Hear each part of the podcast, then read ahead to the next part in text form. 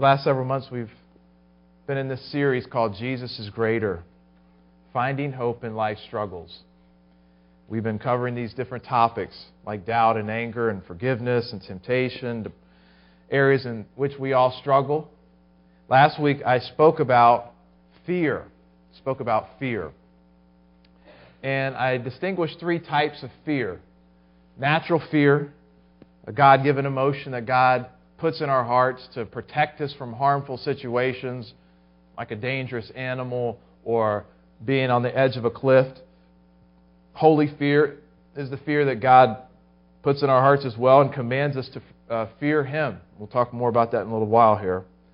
Sinful fear is the distortion of that natural fear and focuses on things that should not be feared, namely other people.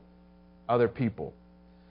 And it's important to point out that when I say fear in this context of sinful fear, I'm speaking more than just saying uh, being afraid of someone physically harming us.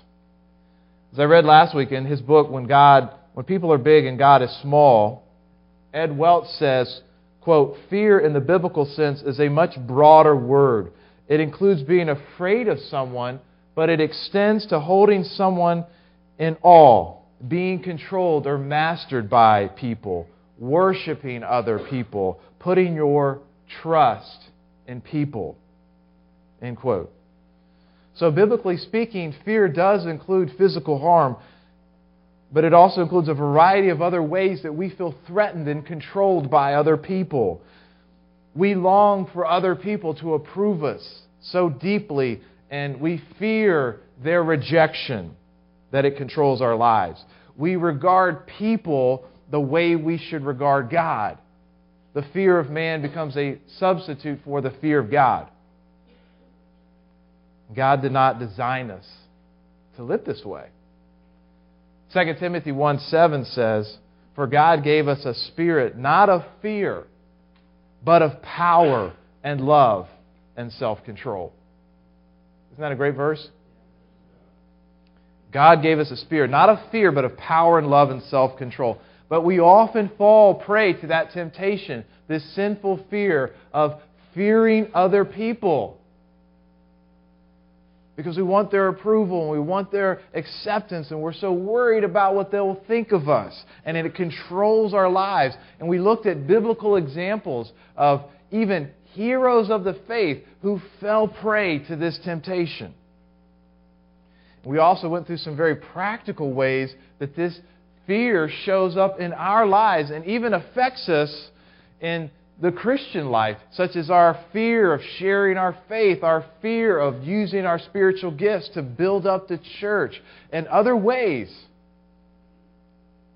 So, where we left off last week was how do we overcome sinful fear?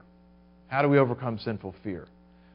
We know from what the Bible teaches that Scripture usually doesn't just say stop doing something. It says stop doing something, but it also says I want you to start doing something to replace it, right? We remove something and then we replace it with something else. And so we're going to explore that question today. And I want to offer two ways to overcome sinful fear.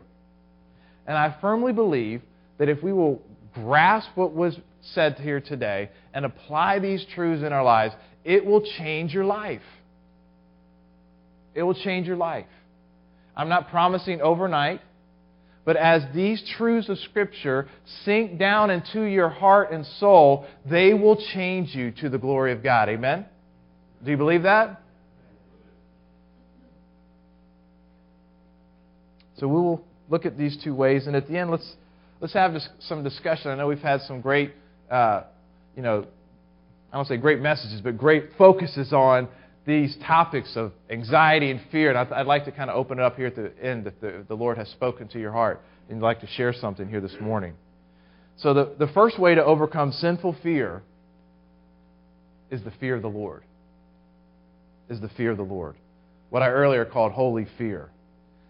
There may not be a more important expression in all of Scripture as the fear of the Lord. Just about every significant biblical character is said to either themselves that they fear God or they teach others to fear the Lord.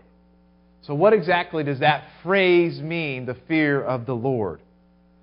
Well, the phrase carries with it three key ideas that I want you to get. Three key ideas about the fear of the Lord wonder, dread, and reverence. Wonder, dread, and reverence. All right? So we should have wonder toward God. We should see God as powerful, majestic, and the one who has made all things. Psalm 33, listen to this, 8 and 9 says, Let all the earth fear the Lord. Let all the inhabitants of the world stand in awe of him, for he spoke, speaking of creation, and it came to be. He commanded, and it stood firm. So the psalmist connects that when humanity looks out into this created world, there should be a sense of wonder about what we see. A wonder, not just that creation is beautiful, but there is a creator that should stir in us this fear slash wonder. You see that? So we should also have dread toward God. He is holy and pure, and we are not. He holds our eternal destinies in His hands. And we might kick our feet and be mad about that all day long, but it doesn't change a thing. God is our judge. And that should cause a sense of dread. Not an irrational dread, but just a recognition that He is judge over you. Psalm 90, verse 11 says, Who considers the power of your anger and your wrath according to the fear of you? Psalm 119, verse 120 says, My flesh trembles for fear of you, and I am afraid of your judgments. So there is wonder, there's dread, and then there's reverence.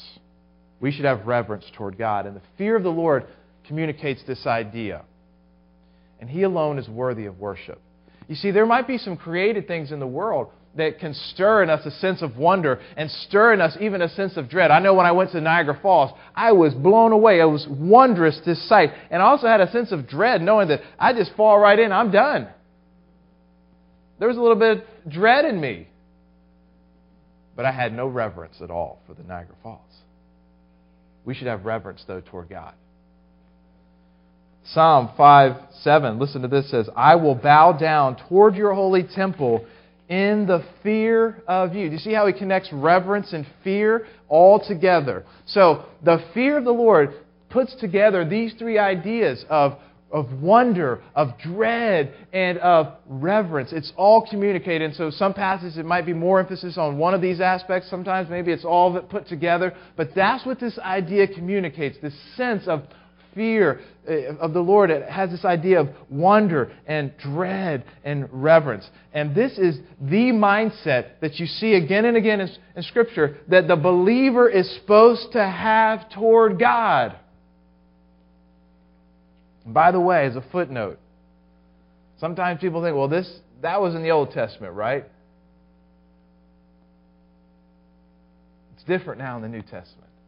No, it hasn't changed a bit. It is used more in the Old Testament, but it's still expected of the people of God. For example, in Acts 9:31 gives this summary statement about the early church. It says, "So the church throughout all Judea and Galilee and Samaria had peace and was being built up, and walking in the fear of the Lord and in the comfort of the Holy Spirit it multiplied." Did you get that? It says the early church was walking in the fear of the Lord. That's a metaphor for their daily lives. Their Christian living was under the fear of the Lord. In 1 Peter 1:17, the apostle commands his readers to fear God. Paul does the same in 2 Corinthians 7:1. At the end of time in Revelation 14:7, it says how an angel declares to all of the world to fear God. So nothing has changed. We are to fear God. Is everybody clear about that? Do you understand what it means? And do you understand that it's still binding on God's people today? So, how does the fear of the Lord then relate to overcoming sinful fear, the fear of other people? Well, in essence, there's an inverse relationship. inverse relationship between the fear of the Lord and the fear of people. The more you fear the Lord, the less you will fear other people. And the more you fear other people, the less you will fear the Lord. That's exactly what takes place.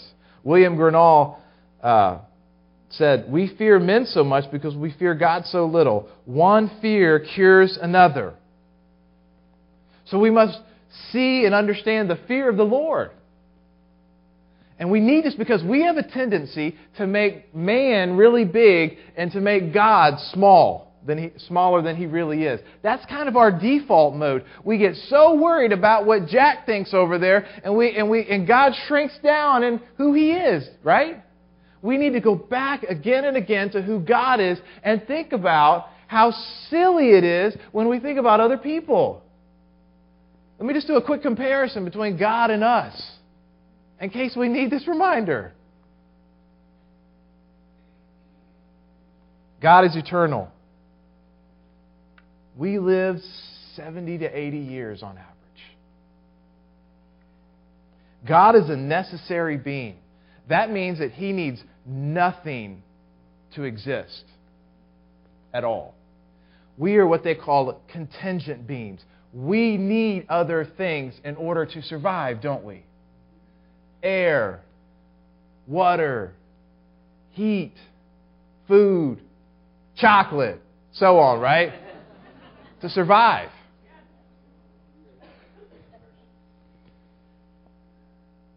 Shouldn't have mentioned that now, right before lunch.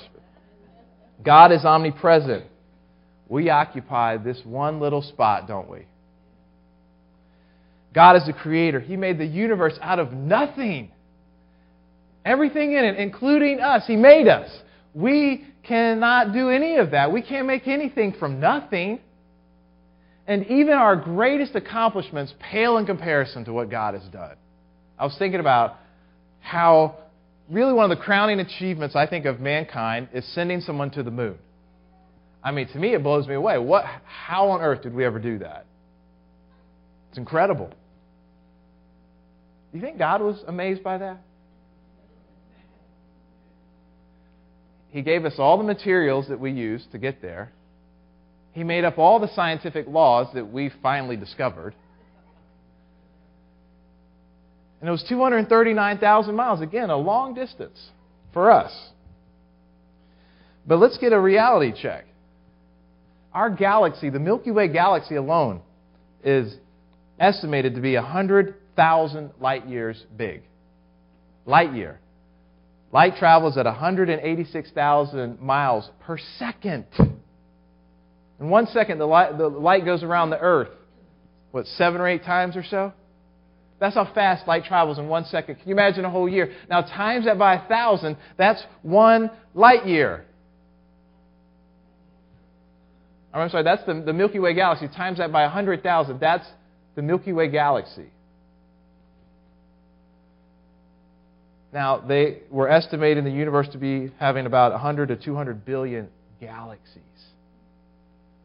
And I read the other day, now they're saying it might be 10 times more than that.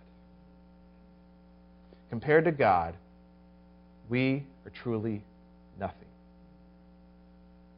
I love what Isaiah says in Isaiah 40, 21 to 25. He says, Do you not know? Do you not hear? Has it not been told from you from the beginning? Have you not understood from the foundations of the earth? It is he who sits above the circle of the earth, and its inhabitants are like grasshoppers we, who stretches out the heavens like a curtain and spreads them like a tent to dwell in, who brings princes to nothing and makes the rulers of the earth as emptiness.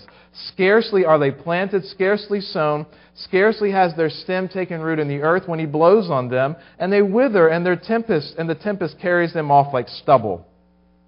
To whom then will you compare me that I should be like him? says the Holy One. Scripture calls us grasshoppers. Write that down in your sermon notes. I am a grasshopper. you and me. We are all grasshoppers. Barack Obama is a grasshopper. Donald Trump is a grasshopper. You fill in the name, we are all grasshoppers.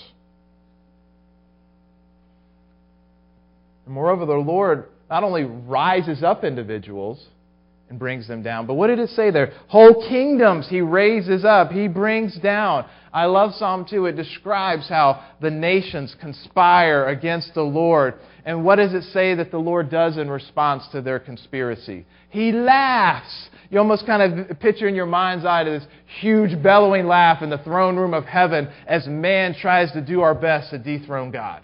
Please. It's preposterous. So, in particular, kind of driving down here, the fear of the Lord, I think, should really reduce our, the, the fear that we have of the authority that people have in our lives over us. What I mean by that is say that the government has been given authority by God and we should obey the government and pay our taxes and, and that is good and that is a right thing to do. And, but we also always need to remember that the Lord is the one whom we are ultimately accountable to. He controls what happens to us, and we will not live one second, second longer or shorter than what God has ordained. And so, even if man wants to kill us, we should not fear them. Why? Well, on one hand, God often brings physical deliverance. God hears the prayers of his people and he responds and he delivers them from their enemies. He often does this. I love what Psalm 27, 1 and 2 says. The Lord is my light and my salvation. Whom shall I fear? The Lord is the stronghold of my life. Of whom shall I be afraid? When evildoers assail me to eat up my flesh, my adversaries and foes, it is they who stumble and fall. David saw this himself in, in the many times in his life, he didn't just have someone who might have had it out for him at school or in the workplace. He had people who were trying to kill him, but he trusted in the Lord, and the Lord brought deliverance to his life. Psalm 56, 3 to 4 says, When I am afraid, I put my trust in you. In God, whose word I praise, in God I trust, I shall not be afraid. What can flesh do to me? When evildoers assail me to eat up my flesh, my adversaries and my foes, it is they who stumble and fall. So if we pray, God will bring physical deliverance oftentimes. But on the other hand, God always brings spiritual deliverance. So even if we do die, we are with the Lord. We're with the Lord. Now, I'm not saying you enjoy the process of death. There's nothing in that with Scripture. But we don't fear people because we know they cannot destroy the soul. No man has that authority. Only God has the authority as our ultimate judge. Luke 12, 4 and 5, Jesus says, Do not fear those who kill the body, and after that have nothing more that they can do. But I will warn you whom to fear. Fear him who, after he has killed, has authority to cast into hell. Yes, I tell you, fear him. Yes, those words came out of the mouth of Jesus. He commands us not to fear those who kill the body only, but to fear the one who has the power to cast someone into hell forever. Friends, what matters is not what other people think about you. What matters is what God thinks about you. It doesn't matter what any one person thinks or all the world together what they think. It only matters what God thinks of you. The fear of the Lord. When you fear the Lord, the fear of people is driven down. You say, well, how do I grow in the fear of the Lord? Well, I think it's vital that we read Scripture to see who God is like. Why do I say that? Well, otherwise, we don't gravitate toward this view of God, do we? This almighty, majestic God whom we should have wonder and dread and reverence toward. We like to pick and choose who we, what we think about God, right? That's our fundamental sin is idolatry, making God in our image. We need to be reminded of who God is, and the Word of God tells us who He is. And it's neat how Scripture itself connects reading Scripture with the fear of the Lord.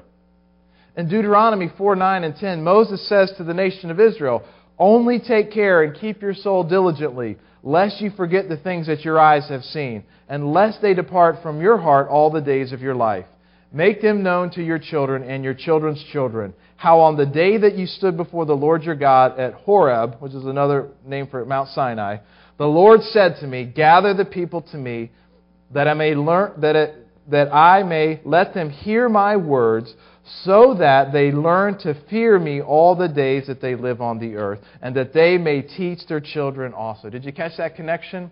The Word of God built up the fear of the Lord in them. Scripture teaches this.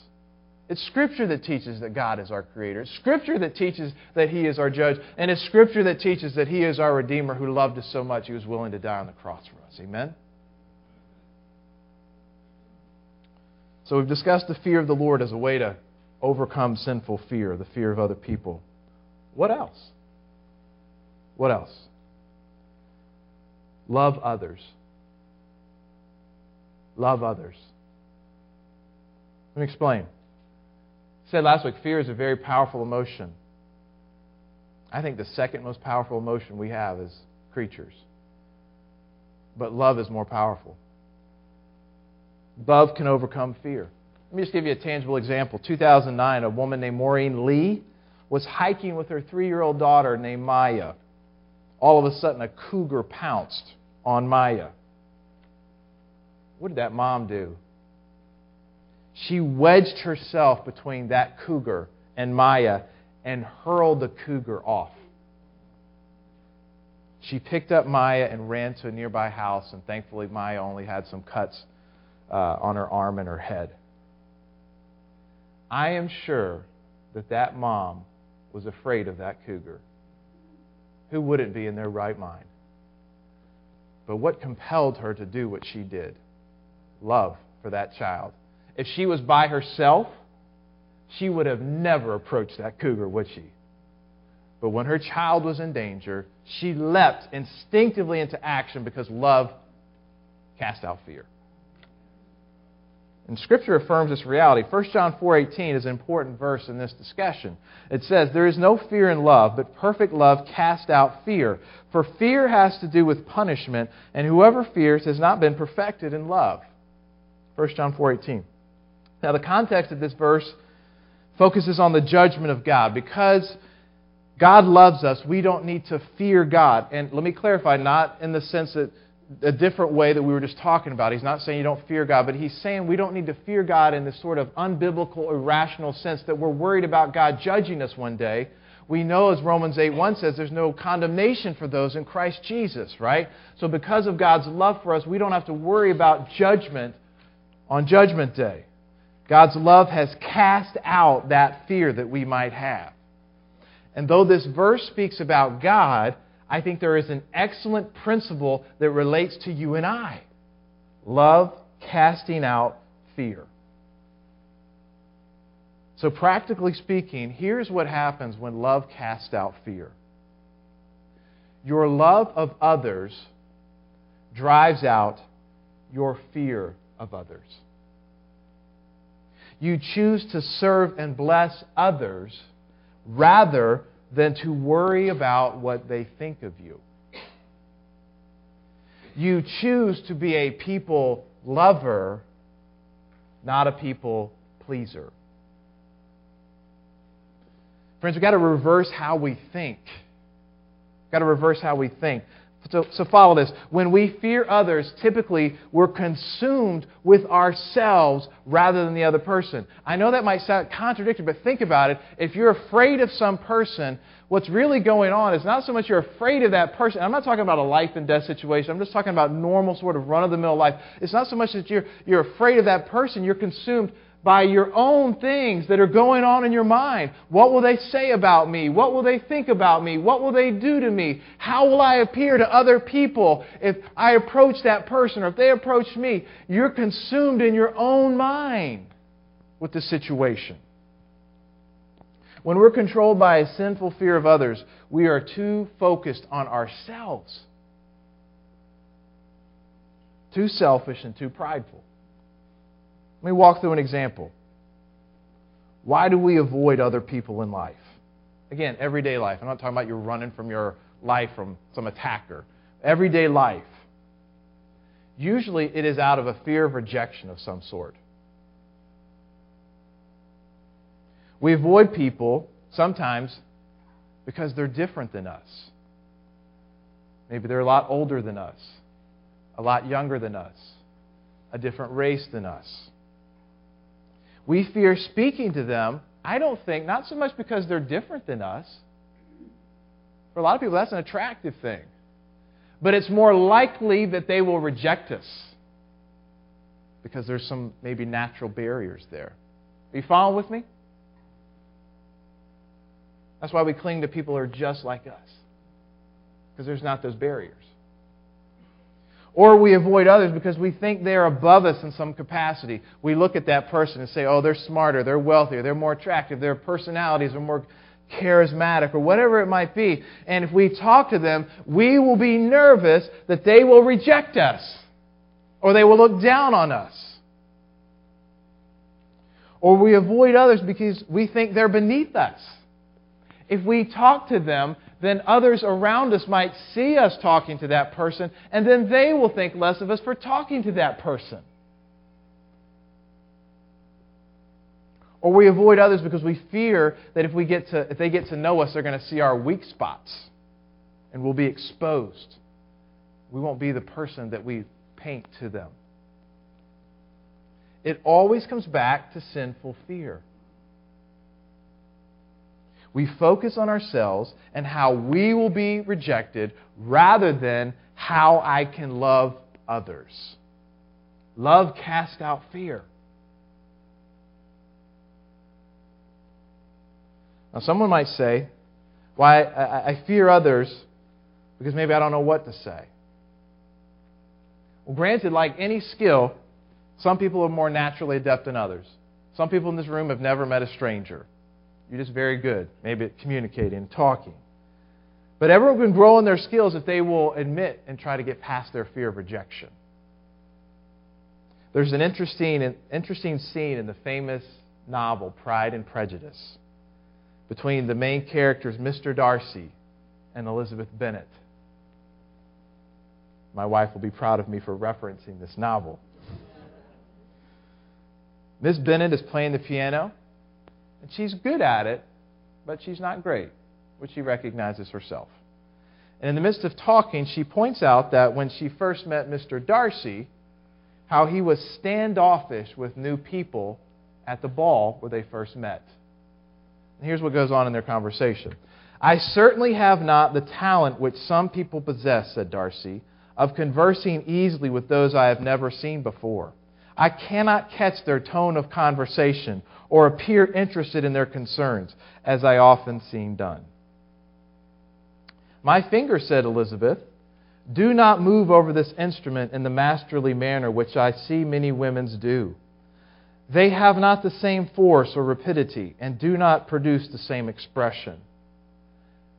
But then I have always supposed it to be my own fault because I would not take the trouble of practicing.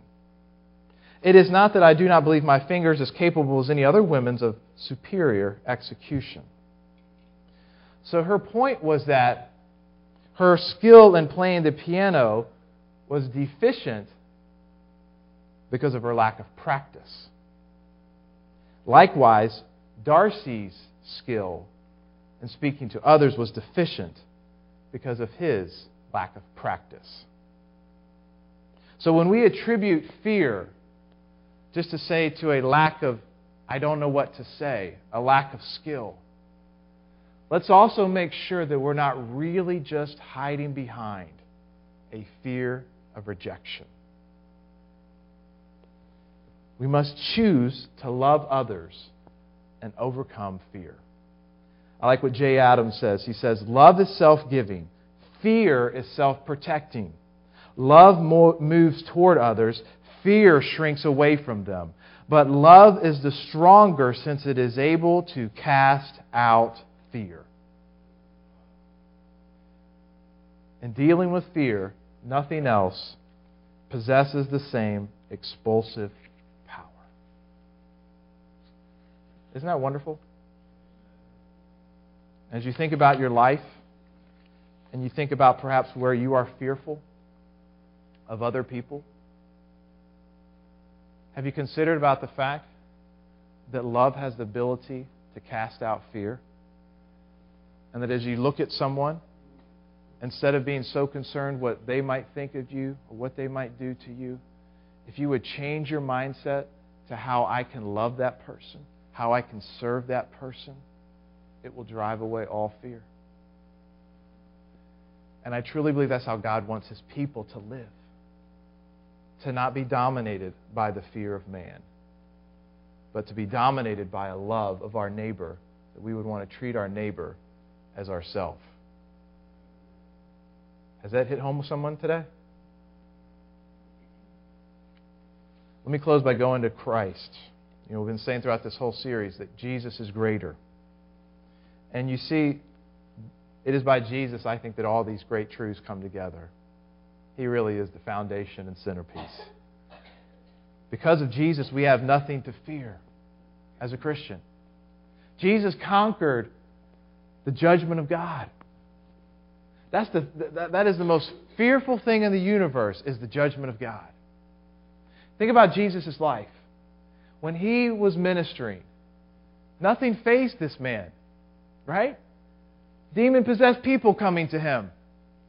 No problem.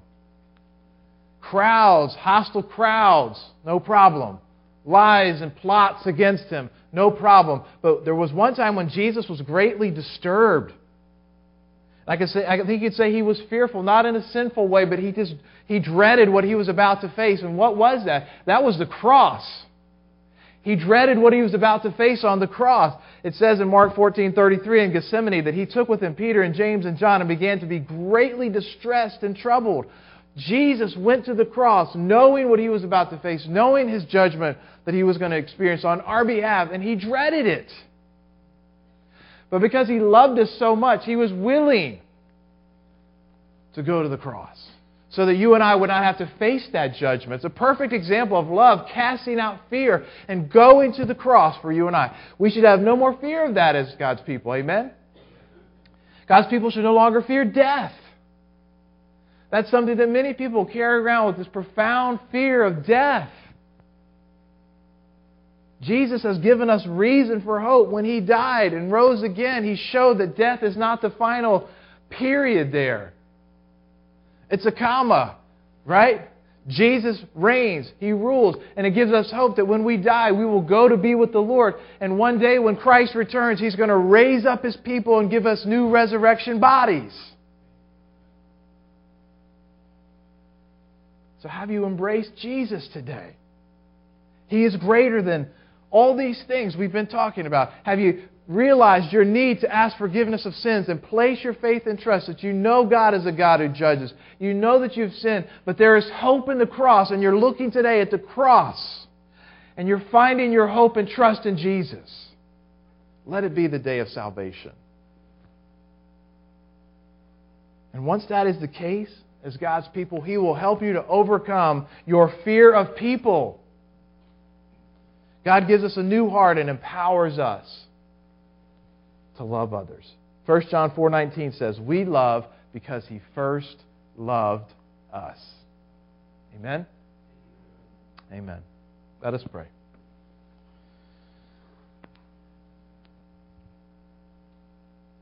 Heavenly Father, thank you for your so clear precise teaching that you give us about what we need in our lives to overcome sinful fear. Lord, we pray that you would teach us to fear you. And the way that we have heard the word explained this morning, with a sense of wonder, a sense of dread, and a sense of reverence. Lord, it is truly the case that if we will fear you, we will not fear anything else. And God, I also pray that you would expand our hearts to love our neighbors as ourselves.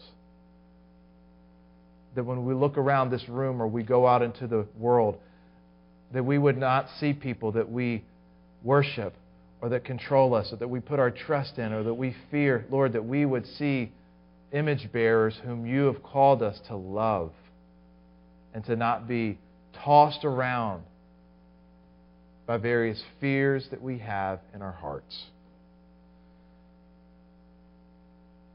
Lord, I pray if there's someone here today who has lived a life that is really in bondage to fear in various ways, that, Lord, they would see that there is truly hope in overcoming the fear of judgment, the fear of death, the fear of other people, as they come to the cross humbly and acknowledge you as Lord and Savior. God, we thank you for this time. We pray you would bless us now as we have opportunity to share and encourage each other in the Word as a body. In Jesus' name we pray. Amen.